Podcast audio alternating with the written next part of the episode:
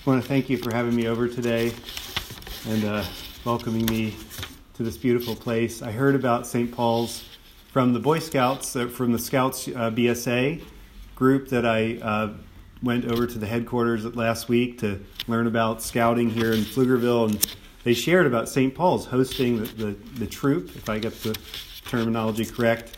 I was not a Boy Scout, unfortunately, in my upbringing, but my I have two sons that were in the Cub Scouts for a while and really enjoyed it.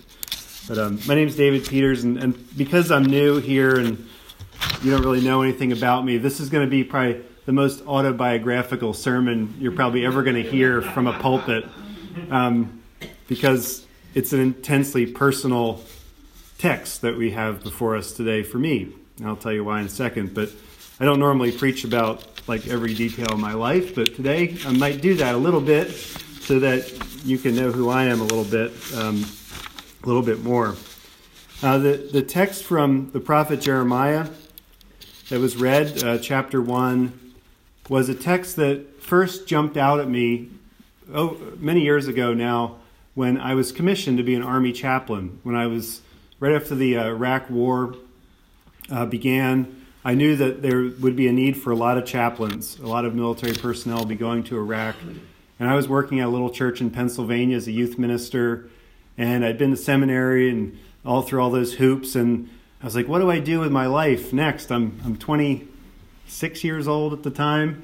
And uh, they need chaplains. So I signed up. And I, as, as I was getting ready that year to go to chaplain school, my commissioning service at our church was uh, a sermon was preached from this text, this very words.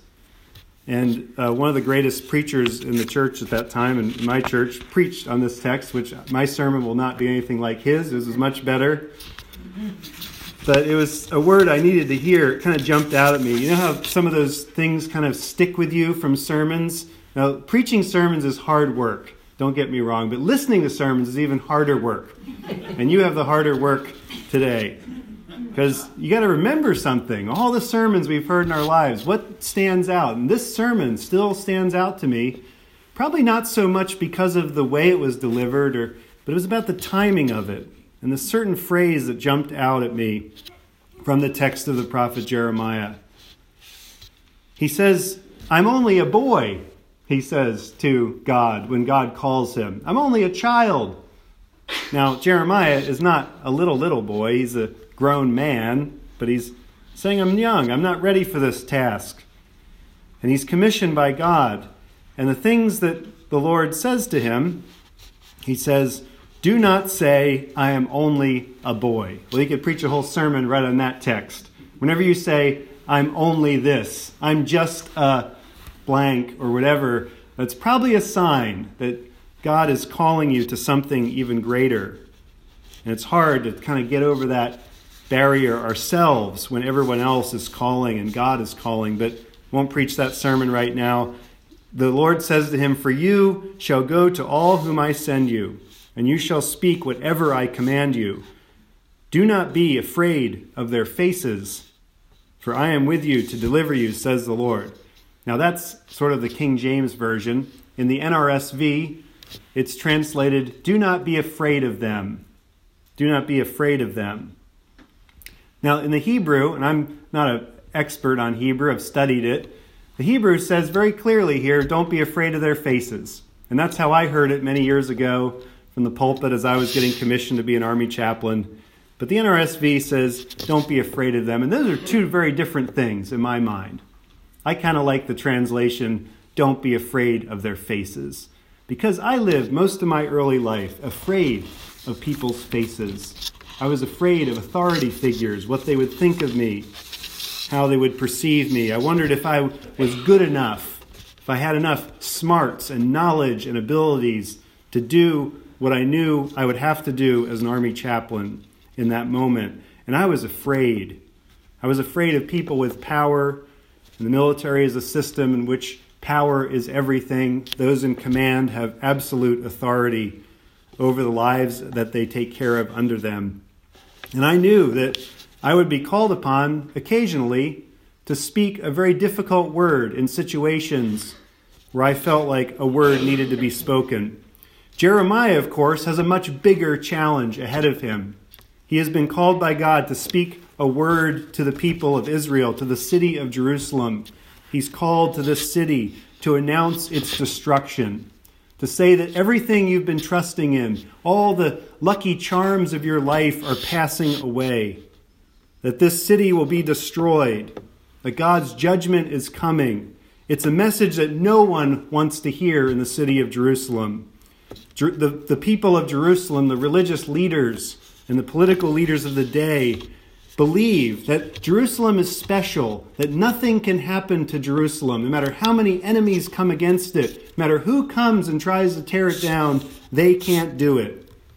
And Jeremiah has been sent by God to say, yes, they can, and yes, they will. He's calling them to come home to the covenant that they have left. They have exploited others for money they have not kept the covenant with God that God made with them many years before.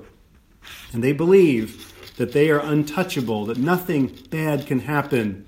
And here is young Jeremiah. He's just a boy. He's being sent to tell them this very unpopular message. He will now be the target of their hatred. He will be the target of all their feelings of anxiety about this new change that is coming. He's like the doctor bearing the bad news. He's like the messenger that's bringing the news no one wants to hear. He's like your accountant that says at tax time, this is what you owe, and no one likes to hear those messages. He's going to tell them it's their own fault. In numerous chapters after chapters of his prophecy, he is going to tell them what is going to happen. Very few people will believe him, and when they start to believe him, their anger takes, the, takes him and throws him into a pit full of mud, and there he languishes, wondering if he'll ever come out alive. Jeremiah witnesses the destruction of Jerusalem with his own eyes. He sees the burning, the pillaging, he sees the death and despair with his own eyes, and he too is sent away. He experiences all that his, his people experience. And this is a difficult thing. And I knew that becoming an army chaplain would be a difficult thing for me, but nowhere near as difficult as what Jeremiah went through, nowhere near as difficult what Jesus went through in our gospel lesson, where he goes to his hometown. He reads in the synagogue, and in this account, everyone loves him. They think he's so great. He reads so well. He's such a good teacher and preacher. And then they're kind of ask him, like, hey, do some of the stuff you did in Capernaum and the other villages.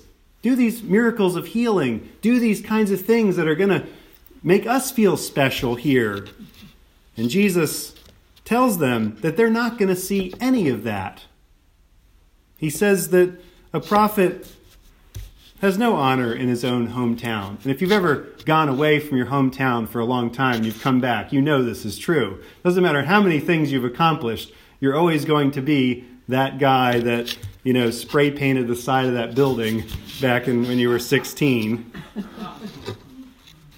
and in this case he cites two examples of how god has worked in the past outside of the boundaries of the covenant that when there was a drought and a famine for three and a half years in the time of elijah none of the widows who were starving in that famine were fed except for this one widow that was outside the boundaries in Sidon, a Phoenician city on the coast. That was where God decided to show God's grace outside the boundaries of the, of the covenant.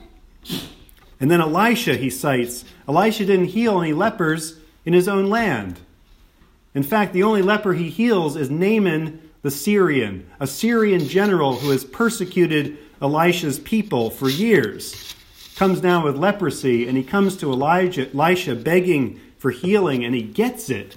God grants that healing to someone outside the boundaries of the covenant. And so Jesus is telling his own hometown, his own people, that God is going elsewhere with God's blessing to the people who really need it, who are outside the covenant. And they get angry and they try to kill him. They try to throw him off a cliff. How angry do you have to be to try to th- when you try to throw someone off a cliff? and he passes through their midst, but the anger doesn't stop there. It goes all the way to they end up crucifying him on a cross several years later. The Lord tells Jeremiah, Do not be afraid of their faces. God said to Jeremiah the same message, and that preacher said it to me many years ago. But I'm still a little afraid of their faces. I'm conditioned to defer to powerful people, even when they are on the wrong side of things.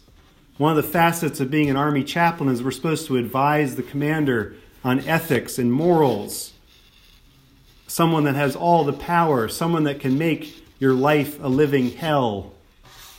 And it's really hard to stand up to that power sometimes in a time of need. It's hard for anyone to do this. This is where that moment of prophetic ministry comes upon a person. It's what got Jeremiah nearly killed and put in a mud pit. It's what got Jesus run off a cliff. And I don't have a lot of stories where I stood up in this way from my time in the military. I don't have a lot of stories of this. There were a few times I wished I had stood up, thinking about my past, and I wish I had been a little stronger I did get to see power up close. Easter Sunday, a couple weeks after I'd gotten back from Iraq, I was just enjoying being back and got to serve communion to George H.W. Bush and his son George W. Bush, who was the president at Fort Hood Chapel. Sort of the pinnacle of my career, a high point, if you will. Just came back from Iraq and everything was good. It snowed that Easter at Fort Hood. A lot of snow, about six to eight inches. And we got the chapel already, and there were all these colonels and generals and all these people there. This is the Episcopal service. There are usually about 12 people there at this service. And there we all were, packed in this little chapel with the whole family down front, nodding politely. And the president shook my hand and thanked me for serving in the army. It was a big moment for me. I felt really good about things. About a week later, I found out that my marriage was over. I found this out. And I found out that that would mean I'd have to leave the Army eventually. My endorsement as a chaplain would go away. And I, my world turned upside down. I didn't understand what was happening. I didn't understand what was going on. I felt like those people that lived in Jerusalem and said, Nothing bad can happen to me because I've been doing everything right in my own mind, in my own eyes. I felt like those villagers in Nazareth, that I had wanted God to deal with me a certain way, and I demanded things of God, and yet this one thing that I thought would never happen to me happened. It happened to the privates in the army, it happened to the sergeants in the army, happened to the specialists, but it didn't happen to the chaplain. And I was terrified that I couldn't shut off the switches like I had in Iraq when I was scared. I couldn't turn those switches off. I was afraid of every single face I saw. And that fear turned into anger. I had raw, untreated PTSD. I didn't even know where I was or who I was. I felt like I couldn't focus on anything, just trying to stay alive, trying to survive. I felt like I had lost everything that God had turned God's back on me. And there was nothing I could do to fix my situation, to make it come back together again. I felt like my life was over. One of the symptoms of PTSD is a foreshortened future, where you feel like your life's not going to last much longer. And I was having that in a full dose. I had lost my marriage, my sense of my family, I'd lost a relationship with my kids, I felt, and I was going to have to leave the army, and there was something wrong inside of me. And during this time, a friend I had met in Iraq, another army chaplain, invited me to come to church. And I went. And I was really alienated from God at that time, but I came in and I took communion and I felt something. I felt like maybe God still loved me. Maybe there was still a future for me. Maybe I was going to survive this. And I felt that love as I held that bread in my hand and as I sipped from the cup. And I felt that there in a way I could not feel that in any other place in my life. I realized that the deal I had made with God before Iraq, it wasn't really a deal with God, it was a deal with myself. That maybe my marriage was not God, and maybe my sense of self importance was not God. But God was there in the destruction of Jerusalem. God was there being kicked out of his hometown and run off a cliff. And there was God hanging on a Roman cross with all of our sin hanging on him. And in those moments, I felt love. I felt like maybe this crucified Savior, Jesus Christ, who had died and was buried and rose again, could help me rise again as well. The message of the good news of Jesus Christ is that everything dies, everything is destroyed, and everything is resurrected. And I'm here today because of that gospel message, because of that good news that a church told me, that a church shared with me. We retell the story of the life and death and resurrection of Jesus Christ here because it changes lives.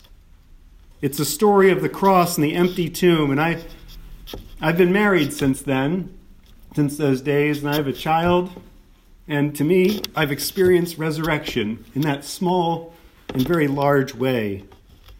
Because I was buried in baptism and raised to new life in Jesus Christ.